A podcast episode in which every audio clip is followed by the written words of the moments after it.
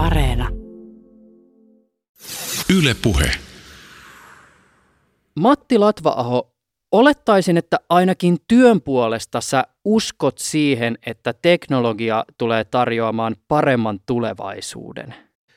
Kyllä se näin ilman muuta on, että jos me, jos me ajatellaan esimerkiksi YK kestävän kehityksen 17 hyvinkin monisäikeistä tavoitetta vuodelle 2030, niin mä en oikeastaan näe tuolla yhtään semmoista osa-aluetta, joihin teknologia ei olisi keskeisessä roolissa näitä ratkomaan. Eli kyllä teknologia on, on suur, suurten kysymysten tärkeimpiä ratkaisijoita. Esimerkiksi näihin ilmastohaasteisiin, niin kyllä langattomat verkkoteknologiat on, on keskeisessä asemassa. Et niin kuin me nyt on ikävällä tavalla nähty korona-aikana, että kuinka tehokasta on, on etätyöskentely, hienoin, hienoin etäneuvottelu sovelluksineen, niin sen säästää ilman muuta luontoa, kun ei, ei kuljeta, matkusteta ja asiat hoituu suht hyvin näinkin. Esimerkiksi jos me puhutaan tulevaisuuden langattomista verkoista, niin tehokkuus ja resurssien säästäminen, se kytkeytyy vaikkapa siihen, miten sensorit kykenee erilaista vaikkapa maatalouden prosesseista tuottamaan tietoa ja sitä kautta tarjoamaan ikään kuin tietoa optimoinnin päätöksenteon tueksi. Tämä on juuri näin, että kyllähän tämä on niin se 5G ja jatkossa 6G niin se suuri lupaus, eli, eli langattomien uusien verkkoteknologioiden ja ominaisuuksien kautta me pystytään tehostamaan ja automatisoimaan erilaisia rutiineita, rutiinitoimintoja, saahan tuottavuutta lisää erilaisiin prosesseihin, tekemään meidän yhteiskunnasta älykäs, järjestämään meille ihmisille aikaa enempi arjessa niihin asioihin, jotka me koetaan tärkeiksi ja mielekkäiksi. Mitkä ovat tällä hetkellä selkeimmät oletukset liittyen siihen, minkälainen kuudennen sukupolven langattomien verkkojen tulisi olla? Siis minkälaisessa maailmassa me elämme 2030-luvulla, jolloin 6G-verkot alkavat ehkä nousta 5G-verkkojen rinnalle? Tähän saakka, kun me katsellaan, että mitä nämä mobiiliteknologiat on meille tarjonneen, niin ne on tarjonnut meille eri tasoisia dataputkia, liittymärajapinnan esimerkiksi internettiin – puhelinyhteyden. Ja jatkossa fokus ei ole enää siinä langattomassa yhteydessä, vaan fokus tulee olemaan siinä erittäin monimuotoisessa datassa ja sisällössä, mitä me pystytään keräämään, mitä ihmeellisimmillä laitteilla eri prosesseista meidän ympäristöstä, meidän elintoiminnoista jopa. Ja se, niin kuin mikä nyt jää nähtäväksi lähivuosina, että kuinka me näistä kudotaan mitä älykkäämpiä ja ihmeellisempiä sovelluksia esimerkiksi tekoälyalgoritmien avulla. Eli se data on se jatkossa se fokus ja mitä me sillä tehdään, miten me sitä kerätään, miten me jaetaan sitä tehokkaasti. Ja kaiken tämän tulee mahdollistamaan erittäin joustavat, tehokkaat, langattomat verkkoteknologiat. Näistä samoista asioistahan on puhuttu pitkään ja kaikki puhe siitä, kuinka merkityksellistä data on, niin sehän on jo tietyllä tavalla tässä vaiheessa joko peruskauraa ja jonkun mielestä ehkä jopa no, tietyllä tavalla loppuun kaluttukin. Joo. Aina kun joku sanoo jossain kohtaa, että data on uusi öljy, niin siitä voisi kehittää jonkun semmoisen ironisen juomapelin. Niin. Tähän ehkä vielä niin kuin siis sen, että ymmärtykseni mukaan esimerkiksi uuden sukupolven verkkojen yhteydessä tämä liittyy konkreettisesti vaikkapa semmoisiin kysymyksiin kuin virransäästö. Jos me halutaan kerätä älykkäästä ympäristöstä tietoa laitteesta, niin se tarkoittaa sitä, että nämä laitteet tietysti toimii sähkövirralla, ja jos me mietitään nykyisen kaltaisia käytössä olevia yhteyksiä, niin voi olla, että esimerkiksi se virran tarve saattaa olla pullonkaula sille visiolle, jota, johon sitä laitetta ajatellaan. Tämä on erittäin hyvä huomio. On arvioitu näin, että ellei me pystytä kehittämään oleellisesti energiatehokkaampia verkkoratkaisuja, päätelaiteratkaisuja verrattuna nyt 5G, 4G, nyt sitten 6G-aikakaudella, on arvioitu, että että 6G generoima ICT laajasti ymmärrettynä käyttäisi 20 prosenttia kaikesta maailman sähköstä. Ja sehän olisi täysin kestämätön tilanne, ja, ja kehitys ei voi mennä siihen suuntaan. Että kyllä niin kuin energiatehokkuus on semmoinen osa-alue, johon meidän pitää erityistä huomiota laittaa. Kertoisitko, kuka olet? Ja mä olen Latvaho Matti ja toimin Oulu, Oulun yliopistossa tällä hetkellä akatemiaprofessorina langattoman tietoliikenteen parissa ja, ja tässä samalla vedän sitten kansallista 6G-lippulaiva ohjelmaa, joka on kahdeksanvuotinen ohjelma, käynnistyi kaksi ja puoli vuotta sitten ja, Ja meillä on tavoitteena ensinnäkin tutkia ja kehittää perustekniset ratkaisut 6G-aikakauteen, mutta myöskin sitten aktiivisesti olla muodostamassa niin kotimaista kuin globaaliakin ekosysteemiä 6G-tutkimuksen ympärille.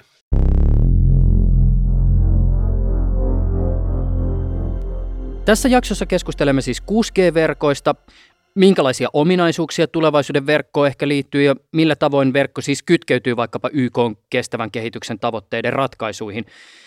Ja miten Suomi voi jatkossakin pysyä verkkoteknologian tutkimuksen ja kehitystyön kärjessä. Jotta aihe asettuu jonkinlaiseen jatkumoon ja jotta ymmärtäisimme, mistä tulevaisuuden verkot kehittyvät, mikä on ikään kuin se askelma, josta mennään eteenpäin, niin puhumme myös hieman käsillä olevasta kaupallisesta siirtymästä 5G-maailmaan. Äänitämme tätä keskustelua marraskuussa 2020. Ylepuheessa Juuso Pekkinen. Tervetuloa haastatteluun Matti Latvaaho.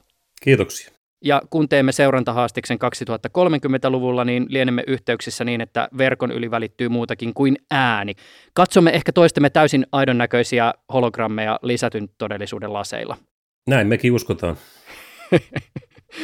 Mä haastattelin hiljattain Turun yliopiston tulevaisuuden tutkimuskeskuksen muun muassa teknologian ennakointikysymysten parissa työskentelevää Toni Alkvistia ja Alkvistilla oli ajatus tällaisista teknologia-odotuksiin liittyvistä arkkityypeistä. Jos mä sisäistin tämän homman oikein, niin tähän liittyi ajatus siitä, että tietyt teknologiaan liittyvät lupaukset ja odotukset pysyvät tavallaan teknologian kulloisesta tasosta ja toistuvista hypekäyristä riippumatta samoina. Siis Langattoman tiedonsiirtoon on vuosikymmenestä toiseen liittynyt tämä lupaus siitä, että äly integroituu kaikkialle ja verkkoon kaikkialla ja verkko mahdollistaa nyt lähes utopistiselta tuntuvia sovelluskohteita. Mä jäin tämän Alkvistin haastattelun jälkeen miettimään sitä, että, että tullaankohan me verkkoteknologian kohdalla koskaan saavuttaa sitä pistettä, jolloin todetaan, että tulevaisuus on nyt, vai jääkö aina jotain luvattavaa huomiseen? Siis Toki jos mä olisin päässyt 20 vuotta sitten aikakoneella tähän päivään, niin moni asia tuntuisi ihan skifiltä, mutta ei todellakaan kaikki. Siis aika moni juttu, josta 2000-luvun alussa puhuttiin, että tämä on todellisuutta 10 tai 20 vuoden päästä, niin on sellainen, josta yhä nyt puhutaan, että hei, tämä on iso juttu sitten 10 tai 20 vuoden päästä. Itse olen aktiivisesti toiminut mobiilitekniikan parissa siitä vaiheesta alkaen, kun 3Gtä ruvettiin tutkimaan. Ja muista hyvin elävästi ne ajat ja hetket, kun, kun ruvettiin puhumaan, että mobiililaitteita käytettäisiin datan siirtoon megabitti per sekunti siirtonopeudella, niin se tuntui erittäin utopistiselta. Kyllä se niin kuin on kantanut tähän päivään, ja jos me ajatellaan, että mikä on se keskeisin osa-alue mobiiliteknologioissa, joka niin kuin puskee sitä operaattoreittenkin äh, bisnesvisiota eteenpäin, niin kyllä se on se mobiililaajakaista edelleen, vaikkakin siihen on nyt sitten tullut monenlaista muuta 5G myötä kyytiin. Nyt 5G me puhutaan jopa 10 gigabittiä sekunnissa huippunopeuksissa. 6G yhteydessä vilautellaan terabittisekunnissa huippunopeuksina. Ja se on varmasti se punainen lanka, joka sitä kehitystä vie eteenpäin, joka mahdollistaa sitten mitä ihmeellisimpiä sovelluksia uusille toimialueille.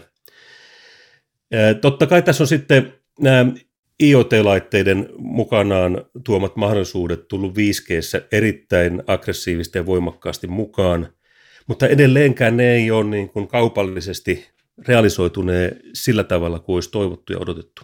Se, minkä takia itse on esimerkiksi verkkoteknologia-kysymysten kohdalla tätä juttua miettinyt, on se, että kun mä oon jututtunut vaikkapa siis entisiä nokialaisia, säkin itse asiassa kuulut, kuulut siihen joukkoon. Niin, niin. Kun vaikkapa joitakin vuosia sitten vilautin parille tyypille tämmöisiä siis siinä hetkessä ajankohtaisia visioita, siis just siitä, miten niin kuin äly on kaikkialla ja ympäristössä ja ihmisten vaatteissa ja meillä ei ole enää matkapuhelimia, vaan ne kaikki toiminnallisuudet on ikään kuin integroitunut ympäristöön. Niin se vastaus oli näitä konkareilta siis se, että no joo, että hei, mehän mietittiin näitä just vuosituhannen vaihteessakin.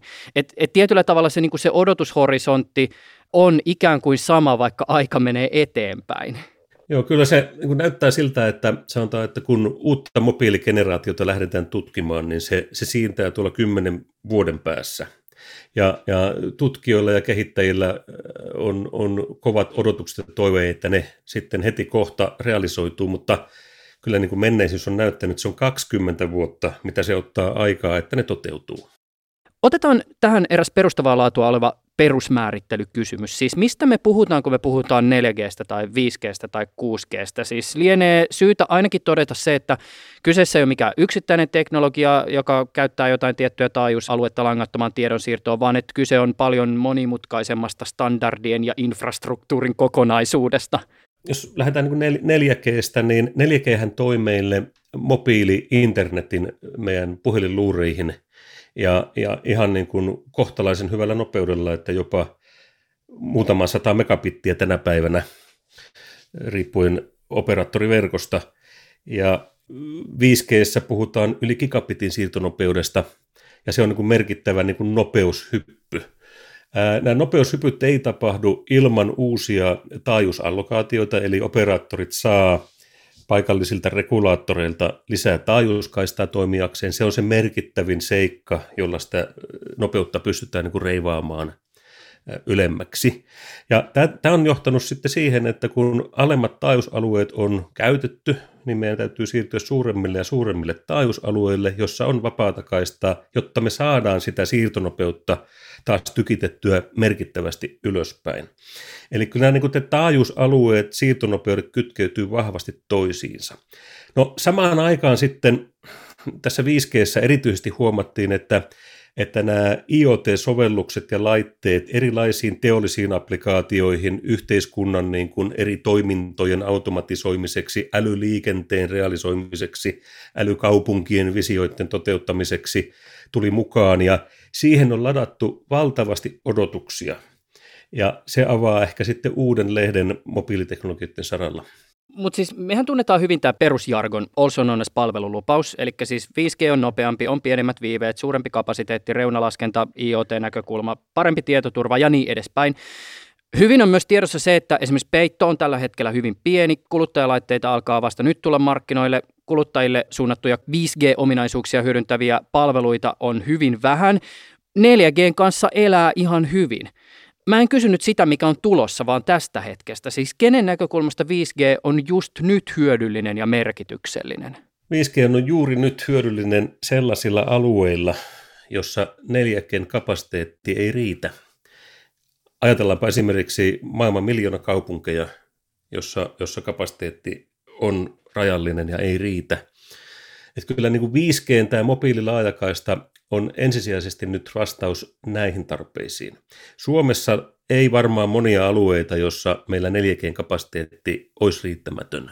Ja siinä mielessä niin Suomi ei ole 5G niin kuin tässä alkutahdeissa sitä keskeisintä markkina-aluetta edes. Mä puhun nyt tälleen ihan tavallisen kuluttajan ja no, omien kokemusten kautta. Kun 3G tuli laajemmin käyttöön siinä 2000-luvulla, niin sen merkitys oli itse asiassa ainakin mulle helppo hahmottaa. Verkon merkitys kasvoi, mobiililaitteen rooli digitaalisen elämän keskiössä alkoi hahmottua, kuvaa ja ääntä alkoi haluta siirtää verkon yli. Tekniikka, verkko ja palvelut kehittyivät ja nopeampi 4G oli tosi luonnollinen ja merkittävän oloinen kehitysaskel, mikäli siis oli jo täböllä mobiilimaailmassa.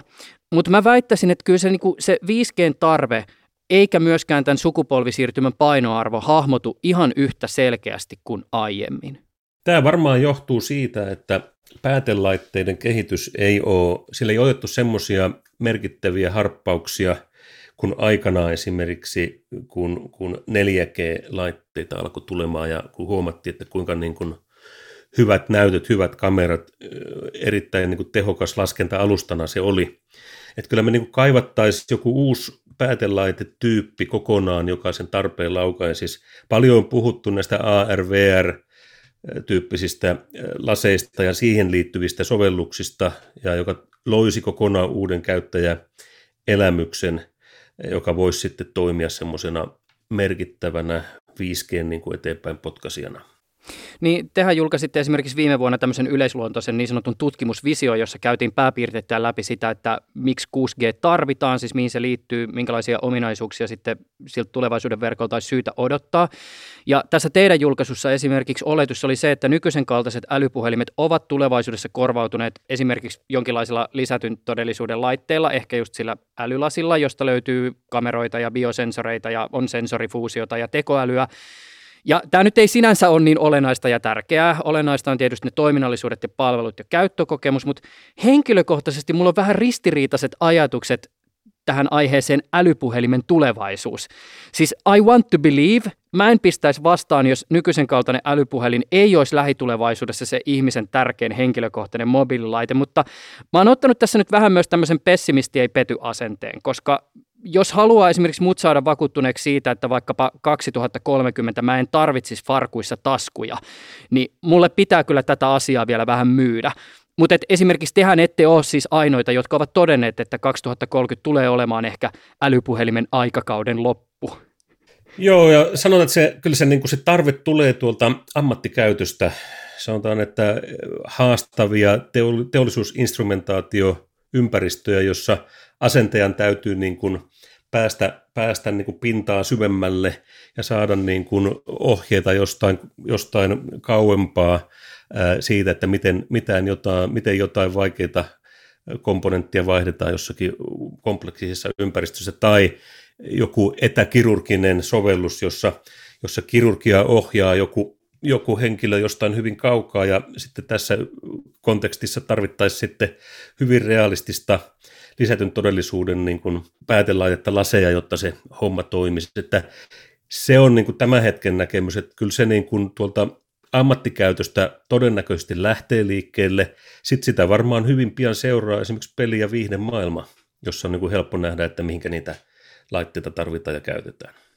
Tämä ammattipointti, se mä oon kuullut usein, mutta tietyllä tavalla itse mä oon myös miettinyt sitä, että on se potentiaali siellä kuluttajapuolellakin, koska itse ainakin kuulun siihen valtavaan ihmisryhmään, joka jatkuvasti hakee YouTubesta ohjeita erilaisten asioiden tekemiseen. Et jos mä haluan vaikka opetella rihtaamaan polkupyörän renkaan, niin mähän menen sinne YouTubeen etsiä niitä erilaisia videoita, joissa kerrotaan, miten se tehdään.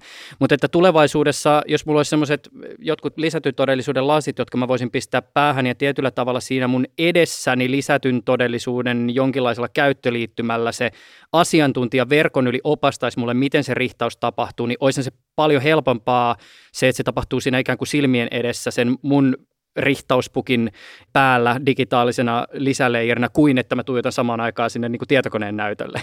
Täsmälleen samaa mieltä ja YouTube on meidän paras niin kuin asennuskaveri. Ylepuheessa Juuso Pekkinen. Mä kysyn vielä erästä aika spesifistä 5G liittyvästä ominaisuudesta, joka on monelle ehkä jäänyt vähän hähmäiseksi, mutta käsitykseni mukaan tässä on myös paljon potentiaalia sinne 6G liittyvien niin bisnesmallien suuntaan. Siis verkon viipalointi. Ja mä koitan tässä nyt karkeasti kuvata, että mitä tämä ehkä tarkoittaa ja voit sitten halutessasi tarkentaa, mutta siis mä oon käsittänyt, että viipaloinnissa on kyse siitä, että verkko voidaan jakaa niin sanotusti virtuaalisiin siivuihin, joita sitten voi käyttää johonkin tosi spesifiin tarkoitukseen. Et jos meillä on aikaisemmin ollut se yksi iso moottoritie, jota kaikki käyttää, niin tulevaisuudessa käytössä on potentiaalisesti oma tie rekoille, henkilöautoille ja vaikka asuntoautoille. Teoriassa esimerkiksi Netflix voisi vuokrata vaikka joltain operaattorilta oman siivun siitä operaattorin rakentamasta fyysisestä verkosta ja jaella sitten videotilaajille tätä omaa virtuaalista siivua pitkin. Ja tämä kulu sisältyisi ehkä tilausmaksuun. Ja se voisi tarkoittaa vaikka siis sitä, että asiakkaalla ei tarvitsisi olla omaa mobiiliverkkoliittymää, mutta hän voisi silti ollessaan Netflixin tilaaja saada sen sisällön päätelaitteeseen. Kyllä se näin, näin juuri menee ja, ja tuota, tämä verkkoviipalointi on äärimmäisen hyvä esimerkki siitä, että mihinkä suuntaan nyt nämä mobiilisovellukset on kehittymässä. Eli meillä on palvelutarjoaja spesifisiä tarjoamakokonaisuuksia – ja, ja tämä on mahdollista siksi, että 5G-verkko taipuu suhteellisen moneen suuntaan. Tämä ei ole kuitenkaan se tulevaisuudessa se ainoa ratkaisu, mitä me tarvitaan. Me uskotaan vahvasti siihen, että nämä eri, me puhutaan vertikaalisovellusalueista, vaikkapa niin kuin kauppa tai logistiikka, teollisuus, terveydenhuolto. Nämä eri vertikaalialueet, niin siellä on nämä, nämä tiedonsiirtovaatimukset ja tarpeet on hyvin erilaisia ja ne poikkeavat toisistaan rajusti. On olemassa semmoisia sovellusalueita, jotka ei tähän geneeriseen, vaikkapa 5G-radiokontekstiin, niin ne ei vaan taivu, ja me tarvitaan niin kuin spesifisemmin optimoituja, räätälöityjä radioverkkoratkaisuja, jotta me voidaan ne palvelut toteuttaa. Eli tämä on niin osaratkaisu, tämä on ilman muuta oikea suunta, mutta me tarvitaan myöskin räätälöityjä ratkaisuja tärkeisiin vertikaalisovellusalueisiin. Me esimerkiksi me tehtiin tässä tässä erässä kansainvälisessä asiantuntijatyöryhmässä arviointi siitä, että mitä on 20-30-luvun keskeiset sovellusalueet ja minkälaisia tiedonsiirtovaatimuksia sen latenssin, siirtokapasiteetin ynnä muiden suhteen näillä eri vertikaalisovellusalueilla on, ja ne poikkeaa radikaalisti ja huikeasti toisistaan, mitä ne on vaikkapa jossakin älykkäissä sähkönsiirtoverkoissa – tai jossakin maataloussovelluksissa, teollisuussovelluksissa, henkilökohtaisen terveydenhuoltoon liittyvissä sovelluksissa. Mitä näihin liittyvät tietoturvavaatimukset on ynnä muuta. Eli se vaatimuskirjo on hyvin erilainen ja verkkoviipalointi ei kaikkeen todennäköisesti jatkossa tule taipuun ja tarjoamaan sitten sitä parasta ratkaisua. Mutta voisiko tätä just miettiä esimerkiksi sillä tavoin, että jos me nyt mietitään, tämä nyt on aina tämä niinku klassinen, tämä on melkein semmoinen data on uusi öljyläppä 5 kohdalla, mutta siis vaikkapa tämä etäkirurgia, niin voisin kuvitella, että etäkirurgiassa vaikka vaaditaan sitä, että se on A, ensinnäkin super tietoturvallinen, B, siinä on tosi pienet latenssit, C, pystytään välittämään sitä dataa aivan hillittömästi, kun se katsoo se kirurgi sitä etäleikkauskohdetta niillä 16K virtuaalilaseilla, verrattuna sitten vaikka siihen, että meillä on jotain niin kuin maatalouden sensoriverkostoja, jotka on maassa ja niissä sitten esimerkiksi vaikka vaatimus latenssi ei ole niin suuri, korostuu vaikkapa vaatimus siitä, että, että niiden laitteiden tulee toimia mahdollisimman vähän virtaisesti. Aivan, aivan. Yle puhe.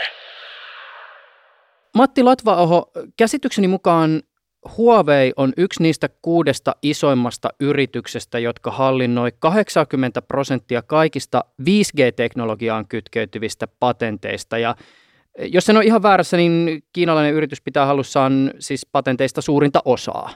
Niin kyllä se maailma on sikäli polarisoitunut, että on olemassa merkittävä rypäs aasialaisia yrityksiä.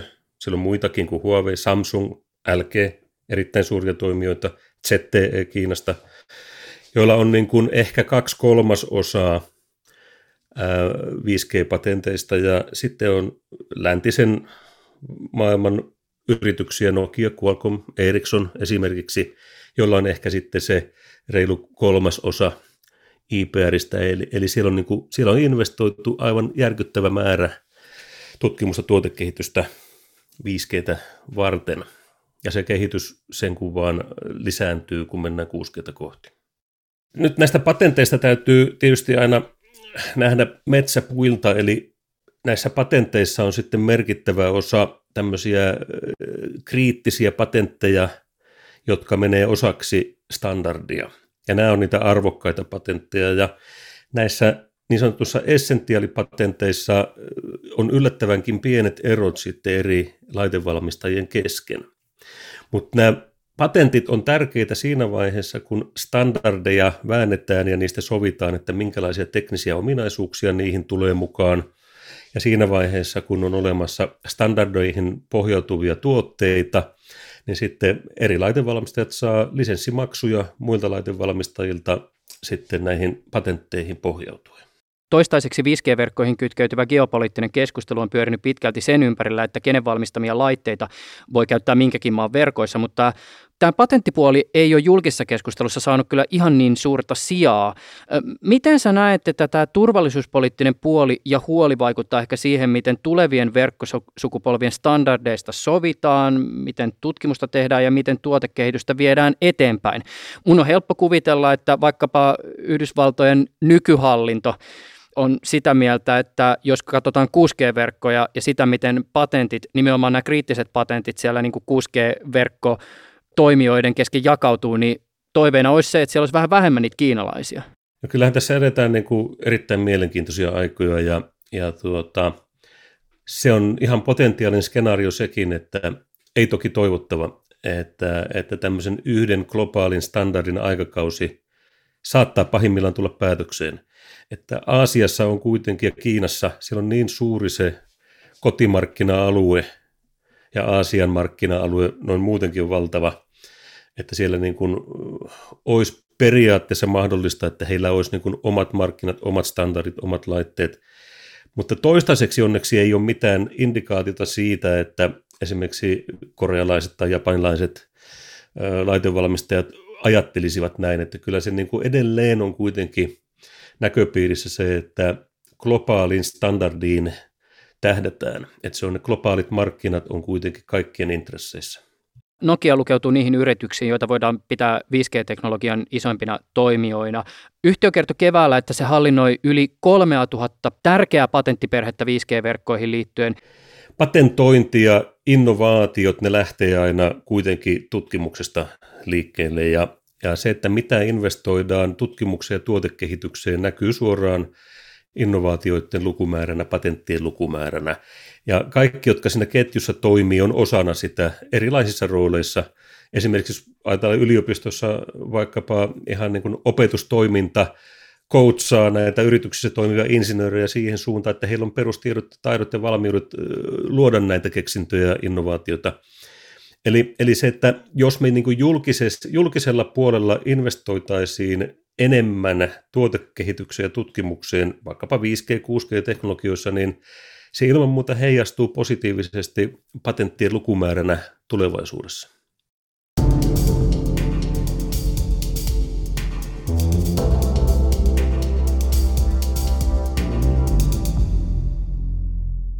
Meidän 6G Flagship on 2018-2026 vuosille suunniteltu tutkimusohjelma, joka koostuu erilaisista hankkeista yhteistyössä niin kotimaisten kuin ulkomaistenkin toimijoiden kanssa. Ja me ollaan niin kuin valittu tiettyjä tutkimuslinjoja tähän, tähän flagship-ohjelmaan, jossa me halutaan pitkäjänteisesti osaamista kehittää ja nostaa ylöspäin.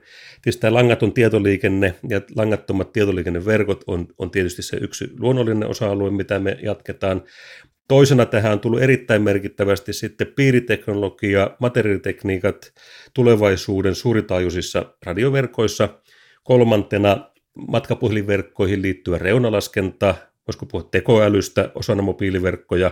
Ja neljäntenä me halutaan niin syventää meidän ymmärtämystä eri vertikaalisovellusalueissa niin kuin perinpohjaisesti, eli mitä siellä on nämä nämä pullonkaulat, jotka niin kuin estää tällä hetkellä esimerkiksi 5Gn rantautumisen vaikkapa terveydenhuoltosovelluksiin. Eli nämä neljä kokonaista osa- osa meillä tässä on agendalla ja, ja siellä halutaan, halutaan niin kuin perusosaamista viedä uudelle tasolle. Nämä on tietysti kaikki sellaisia, mihin olisi kiinnostava erikseen tarttua, mutta mä voisin tuosta esimerkiksi tuosta materiaalitekniikkapuolesta kysyä siis semmoisen kysymyksen, että eikö se siis konkreettisesti liity esimerkiksi siihen, että minkälaisia antenneja rakennetaan?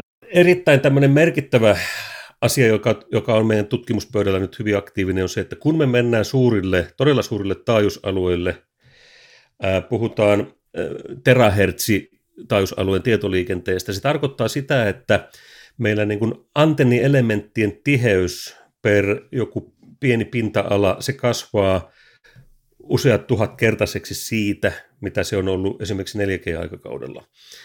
Tämä tarkoittaa sitä, että nämä antennimateriaalit on hyvinkin erilaisia verrattuna, mitä ne on ollut tähän asti. Siihen tulee monenlaisia äh, lämmön johtamiseen liittyviä uusia vaateita ja ominaisuuksia, radiosignaalien säteilyyn liittyviä uusia ominaisuuksia ja vaatimuksia, koska, koska niin nämä perinteiset antennimateriaalit, ne ei säteile tehokkaasti signaalia ulos noin suurilla taajuuksilla, eli kyllä niin materiaalitekniikat kaikkinensa on erittäin merkittävä osa-alue. Tekin olette teidän näissä tutkimusartikkeleissa todennut, että 5G-tutkimuksen eräs tavoitteista tulisi olla pyrkimys koettaa päästä siihen, että tieto liikkuisi just jopa yhden teratavun sekuntinopeudella, mikä siis kuulostaa ihan älyttömältä, koska siis teoriassa, toistan teoriassa, 5Gnkin pitäisi liikuttaa dataa maksimissaan kymmenien gigojen sekuntinopeudella. Teratavun kohdalla siis puhutaan jopa satakertaisesta parannuksesta. Tällä hetkellä esimerkiksi vain harvoista läppäreistä löytyy tämän verran kovalevytilaa.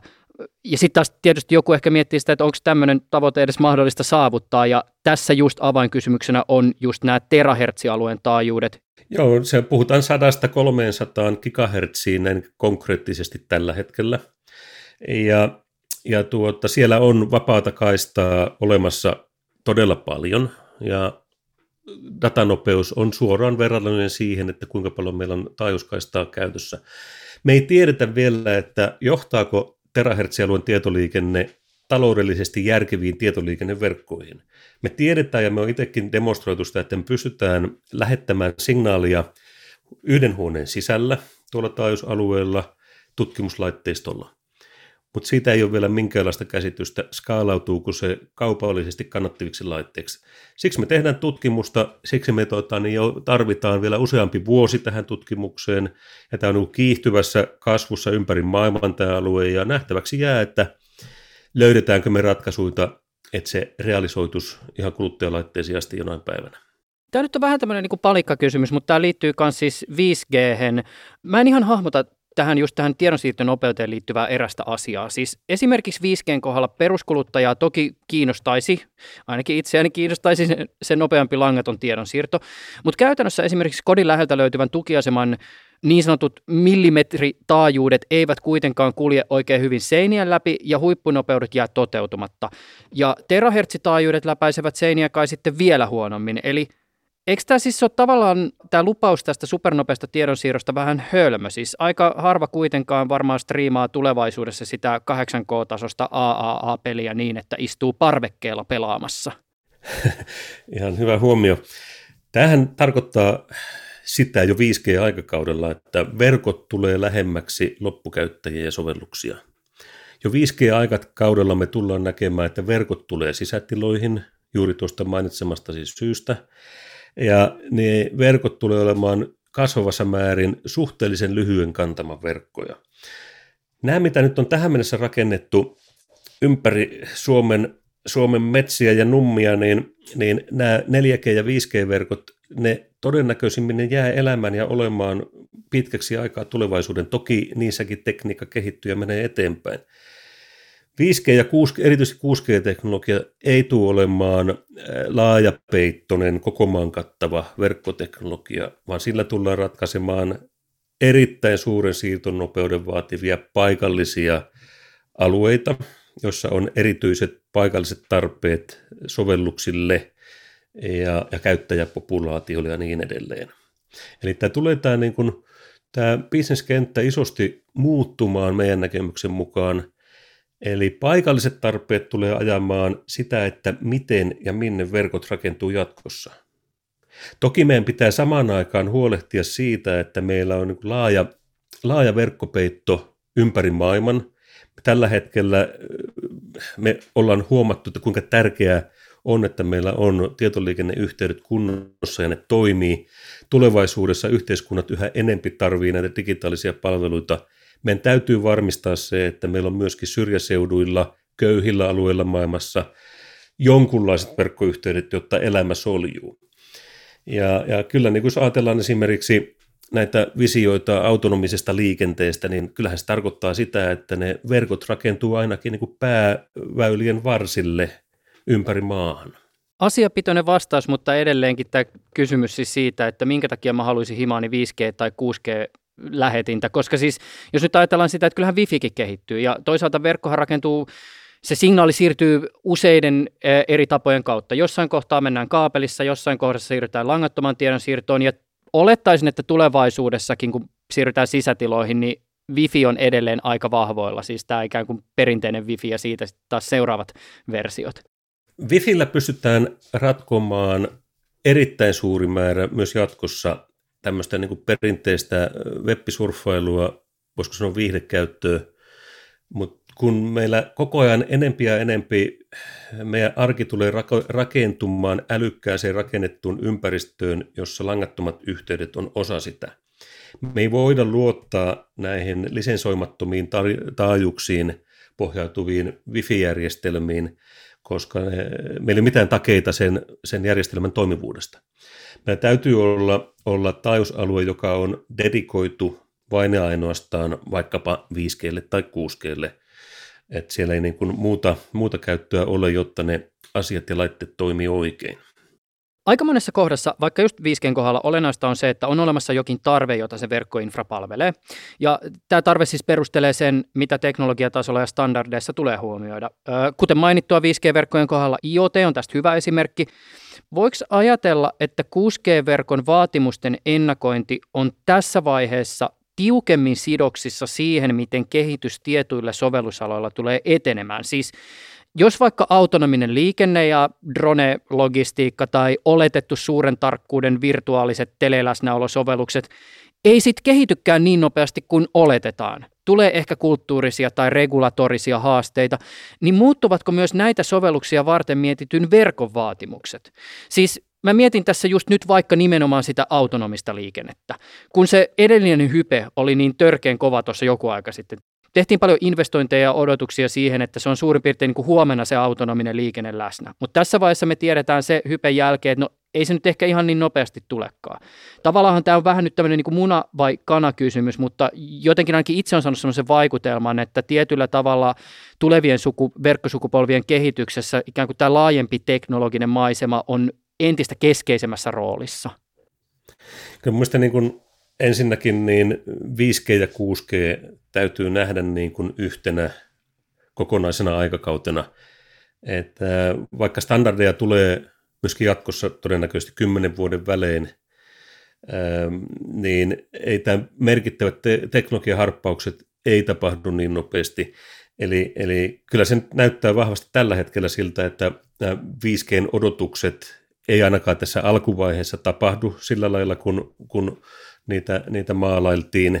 Ja monet asiat ottaa huomattavan paljon enemmän aikaa äh, ensinnäkin teknisesti kehittyäkseen, mutta sitten myöskin, että saadaan niin kuin laaja hyväksyntä vaikkapa autonomiselle liikenteelle.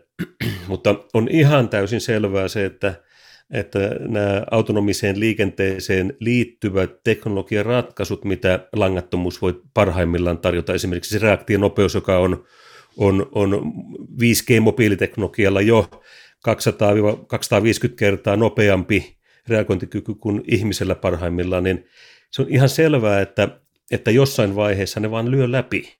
Mutta se ottaa enemmän aikaa. Meillä on aikaa kehittää vielä huikeampia ratkaisuja, vielä, vielä teknisesti parempia ratkaisuja, mutta ei nämä niin kuin tapahdu mitenkään niin kuin yksittäisenä hirveänä hyppäyksinä, vaan kyllä nämä niin kuin pikkuhiljaa kehittyy ja, ja yksi merkittävä asia on tietysti investoinnit, mitä yhteiskunnilla, operaattorilla on varaa tehdä tähän infraan. Eli, eli tota, kyllä nyt varmaan, kun tässä koronalamaa jonkun aikaa kärsitään, niin voi olla, että hidastuu entisestään. Toisaalta nyt on nähty jo se, että, että mobiililaajakaista sektorilla operaattorit on investoineet ehkä jopa nopeammin kuin on ajateltu, kun tarpeet on ollut sellaisia. Ja aika on nyt siihen oikea. Ylepuheessa Juuso Pekkinen. Nopeuden kasvaminen, latenssin pieneneminen, älykäs verkko, reunalaskenta, nämä on näitä niin sanottua peruskauraa, josta voi todeta, että kehitys kehittyy. Mutta ehkä kiinnostavimpia 5G loppupään ja 6G lupaukseen liittyviä uusia juttuja on tämä verkon avulla tapahtuvan esimerkiksi paikannuksen tarkentuminen ja sitten verkon käyttämillä radiotaajuuksilla tapahtuva kuvantaminen tämä on jo niin kuin ainakin tälle maalikon vinkkelistä aika skifiä. Avaisitko hieman näitä? Mitä suurempi taajuinen signaali meillä on kyseessä ja mitä enemmän meillä on siellä kaistaa, niin se, se vääjäämättä johtaa siihen, että meillä on niin kuin teoreettisesti olemassa huomattavan paljon paremmat eväät laskea tarkasti paikka. Ja siihen on enemmän sitten eri menetelmiä käytettävissä. Suuri taajuus, suuri kaista. Ja Tämä on se tärkein mahdollistava tekijä. Samaan aikaan, kun meillä kehittyy esimerkiksi nämä älyantenniteknologiat, me pystytään niin hyvin kapeita antennikeiloja suuntaamaan halutulla tavalla. Tämä on osa sitä kupletinjuontajakokonaisuutta. Mutta se, että mikä tässä niin kuin on oleellisesti niin kuin edes niin kuin näin, näin järjestelmä arkkitehtuurimielessä uutta olisi se, että että osana meidän tietoliikennejärjestelmää meillä olisi niin sisäänrakennettuna tämä paikannuskyvykkyys. Että nythän meillä on erikseen, meillä on GPS-järjestelmä, jota käytetään paikannuksia. On olemassa Bluetooth-pohjaisia sisätilapaikannusverkkoja, eli me pitää rakentaa kokonaan oma verkko sitten sitä sisätilapaikannusta varten, ja parhaimmillaan päästään ehkä johonkin noin metriin jopa sen alle. Mutta jatkossa meillä olisi yksi ja ainoa 6G tietoliikenneverkko, joka mahdollistaa myös sen paikannukseen ja sitä kautta uudet sovellukset, joita, joita on, on eri, eri, mitä erinäisimpiä. Pystytään käyttämään sitä tutkaamisessa, erilaisissa tutkasovelluksissa, pystytään niin kolmiulotteista kuvaa muodostamaan ympäristöstä näin halutessa. Ja yleensäkin niin sisätilapaikannustahan ei ole vielä ratkaistu. gps ei kuulu sisälle.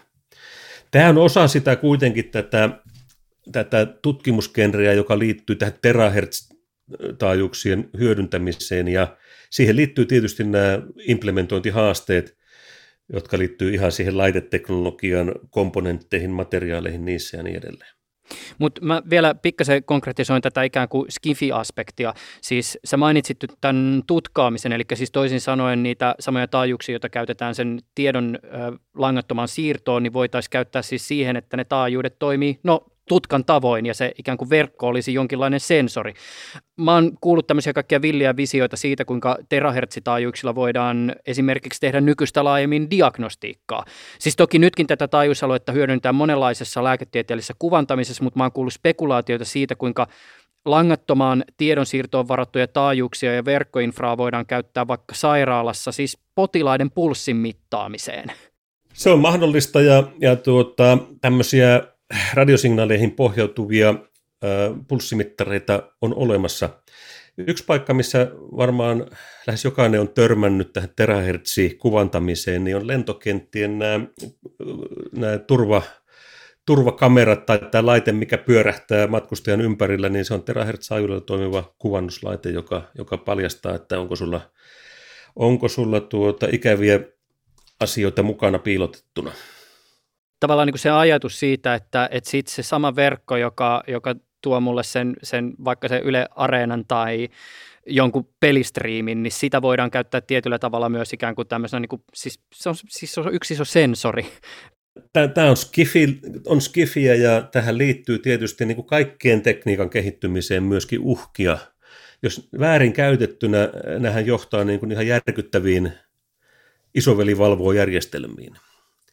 Eli voitaisiinko meitä valvoa jotenkin langattomasti, voitaisiinko meidän liikkeitä seurata rakennuksen ulkopuolelta langattomasti. No ei ehkä voida, koska ne tehot on sen verran pieniä ja, ja sitä pelkoa ei ole, mutta, mutta tuota, voi näihin liittyä myöskin ei-toivottuja piirteitä.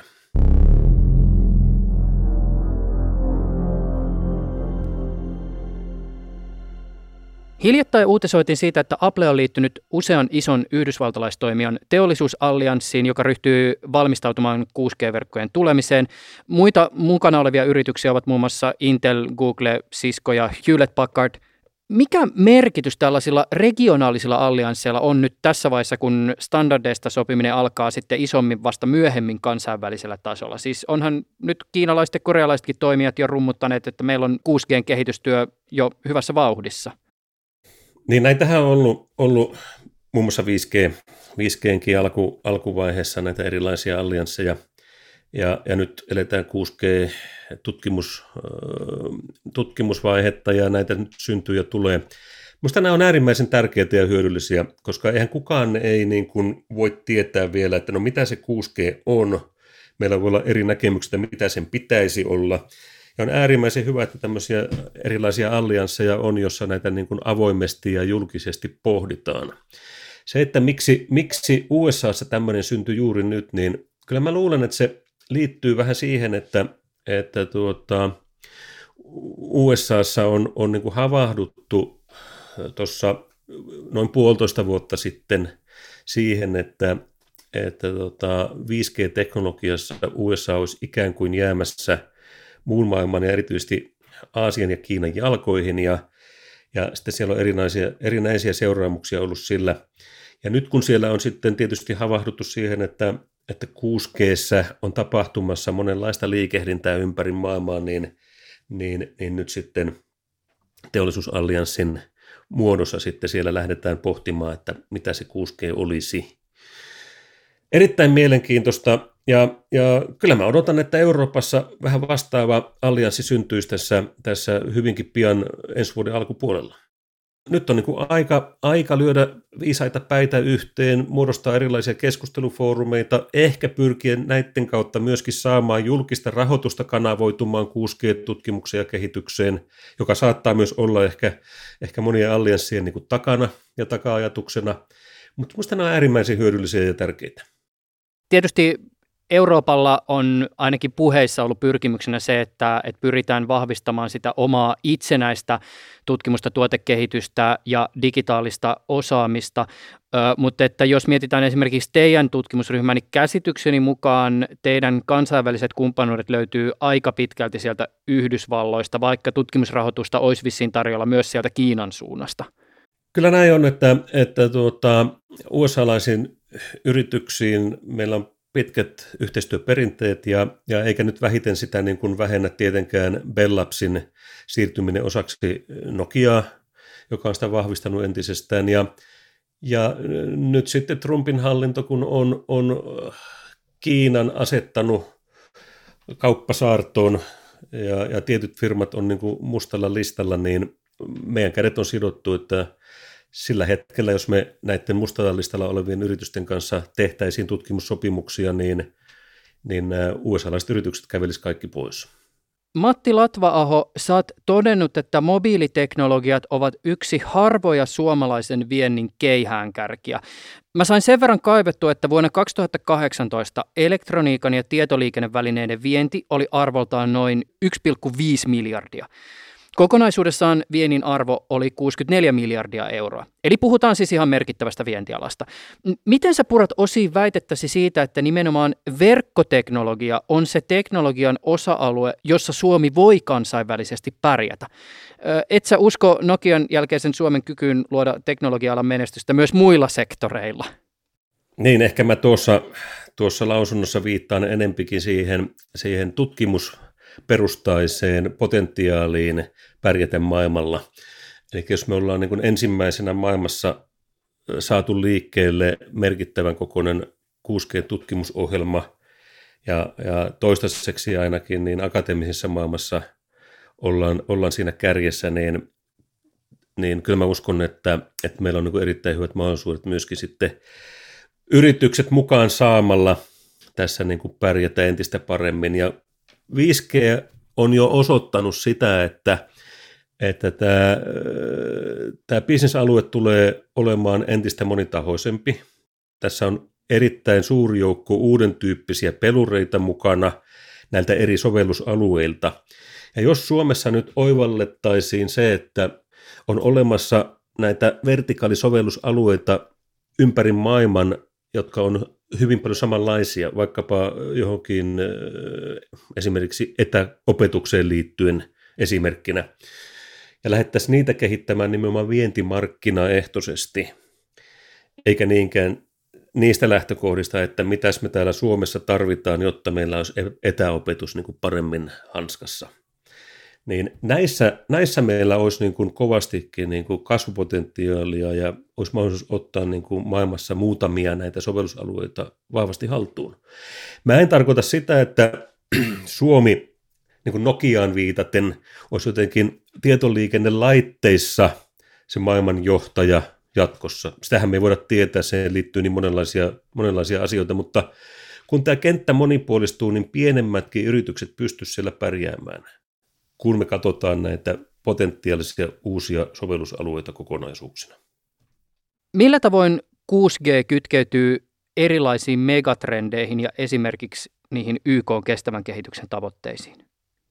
Kun mä peilaan YK kestävän kehityksen tavoitteita niin kuin yhtenä, yhtenä isona möhkäleenä ja peilaan sitä siihen, että minkälaisia tavoitteita me ollaan asetettu 6G-järjestelmän ominaisuuksille. Ja siellä yksi yksi keskeinen asia on semmoinen, että meidän pitäisi olla niin kuin globaalisti tietoliikenneyhteydet olemassa, riippumatta siitä, missä päin maailmaa ollaan, oltiinpa kuinka köyhillä seuduilla tahansa.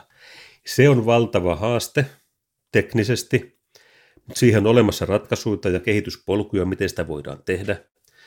Mutta jos me saadaan niin perustietoliikenneyhteydet luotua, ja sen jälkeen ruvetaan niin purkamaan näitä 17 kestävän kehityksen tavoitetta auki, niin näinpä nyt alkaakin sitten ratkeamaan. Monet näistä on semmoisia, joissa niin kuin välitön tiedonsaanti, puolueettoman tiedonsaanti on tärkeää, voidaan asioita optimoida tehokkaalla laskennalla, voidaan esimerkiksi tuottaa ruokaa paljon tehokkaammin, voidaan kestävämmin toimia luonnon hyväksi ja näin edelleen ja näin edelleen. Että kyllä niin kuin kaikkiin näihin liittyy ihan oleellisesti teknologian tuomat ratkaisut, joissa tietoliikenneyhteydet tänä päivänä näyttelee erittäin merkittävää roolia.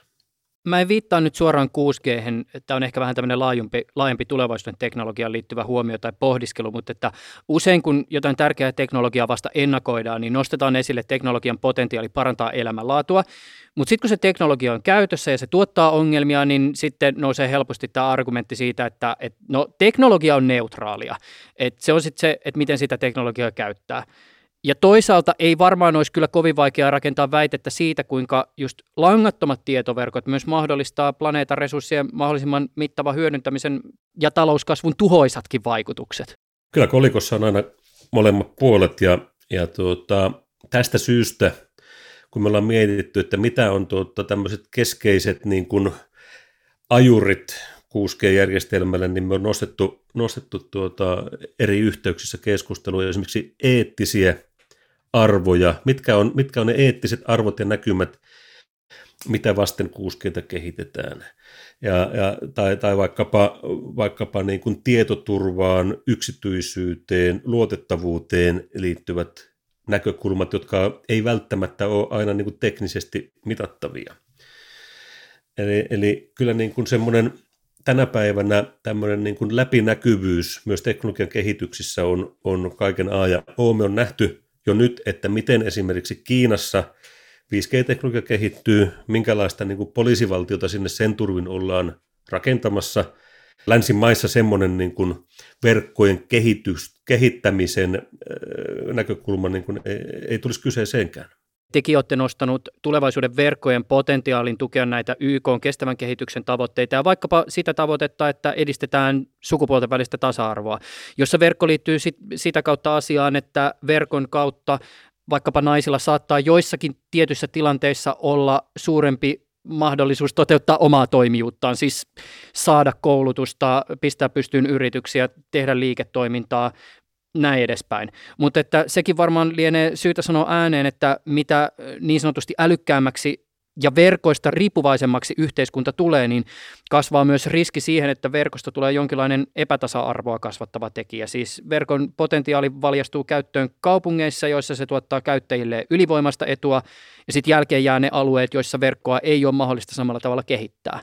Tämä on niin kuin varmaan se keskeisin haaste nyt tälle, tälle aikakaudelle ja tulevaisuudelle, että miten me taataan edes tietyt peruspalvelutasot kaikkialla, myös syrjäseuduilla. Ja, ja tota, haasteelliseksi tämän tekee se, että jos katsotaan niin kuin, äh, ekonomistisesti sitä, sitä, niin ei ole kauhean kannattavaa bisnestä rakentaa 5G-verkkoja syrjäseudulle, jossa on hyvin vähän kuluttajia asiakkaita. Ja, ja tämä on niin kuin yhteiskunnallisen keskustelunkin paikka, että mitä, mitä, on, mitä on jatkossa ö, yhteiskunnan rooli tietoliikenneverkkojen ja palveluiden ylläpidossa. Halutaanko pitää niin kuin esimerkiksi Suomen tapainen maa laajasti palveluiden piirissä, puhumattakaan sitten kun mennään, mennään tuonne erilaisiin väkirikkaisiin Aasian maihin, jossa on myös köyhyyttä ja monenlaisia haasteita, ihan perussähköverkonkin ylläpitoon, että sähkön saanti ei ole jatkuvaa. Tämä tarkoittaa sitä, että meidän täytyy miettiä näitä verkkoinfrankin kehittymistä niistä näkökulmista, että hei, sähköä ei ole saatavissa.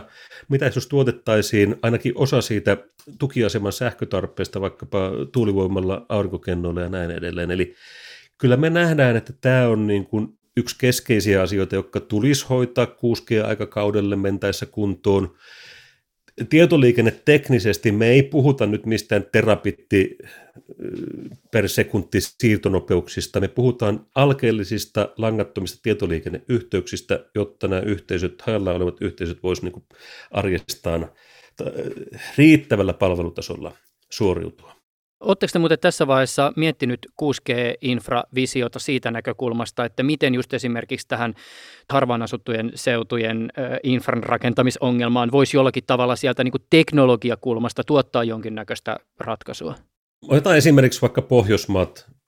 Meillä on Pohjoismaissa digitv-verkko, joka kattaa kait pohjoiset osat näistä maista kaikista. Eli meillä on, meillä on korkeita TV-mastoja tuolla, niin meidän pitäisi ehkä niitä hyödyntää, näitä TV-mastojen infraa hyödyntää siinä, että pystyttäisiin tietoliikennesignaalia myös lähettää niiden kautta. Ja näiden lisäksi sitten tämmöisiä riittävän tiheässä olevia toistimia, jotta se signaali lentää sitten tarvittaessa sen noin 100-150 kilometriä. Oletetaan, että meillä on tällä hetkellä ihan hyvä kuva siitä, miltä 6G ehkä tulee näyttämään. Kuinka iso osa siitä tekniikasta, jota vision toteuttamiseen vaaditaan, on jo nyt olemassa tai realistisesti vaikkapa sitten sinne 2030 mennessä kaupallistettavissa? Vai liittyykö vaikka just antenniteknologiaan vielä kysymyksiä, joiden ratkaiseminen on vähän siinä kiikun kaakun? No kun me on näitä eri, erilaisilla porukoilla mietitty ja jäntevästi keskusteltu, niin ei ole oikeastaan olemassa mitään tämmöistä käänteen tekevää uutta langatonta teknologiaa, joka jotenkin mullistaisi vaikkapa siirtokapasiteetin jatkossa. On olemassa monia erittäin lupaavia osa-alueita, joihin voisi sanoa, että kaikkiin näihin oikeastaan jollakin tavalla liittyy tämmöiset älykkäät antenniratkaisut erilaisine toteutustapoineen. Mutta mut näin me tarvitaan kaikissa kehityksessä steppejä eteenpäin.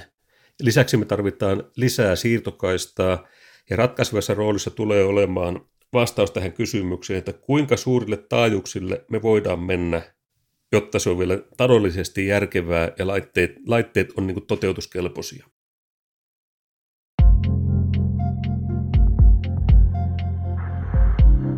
Matti Latvaaho, kuuluuko Suomi niihin maihin, jotka ovat keskeisessä roolissa 6 käytettävässä teknologiassa, patenteissa, tuotteissa, joita operaattorit käyttää siinä vaiheessa, kun 2030 6G-verkkoa aletaan mahdollisesti kaupallistaa? Tämä on aivan mahdollista siinä tapauksessa, että tähän investoidaan riittävän varhaisessa vaiheessa riittävästi investoinneissa on, on myös julkisista investoinnista kyse, mutta myös sitten yritysten tekemissä investoinneista, jotta meillä on sitten esimerkiksi standardoinnin näkövinkkelistä keskeisiä patentteja riittävästi, jotta suomalaiset yritykset sitten siinä standardointikisassa tulee pärjäämään. Kaikki on mahdollista, on valintojen ja investointien niin kuin aika näyttää, että käykö näin. Matti Laitvaaho, kiitos sinulle haastattelusta. Kiitos.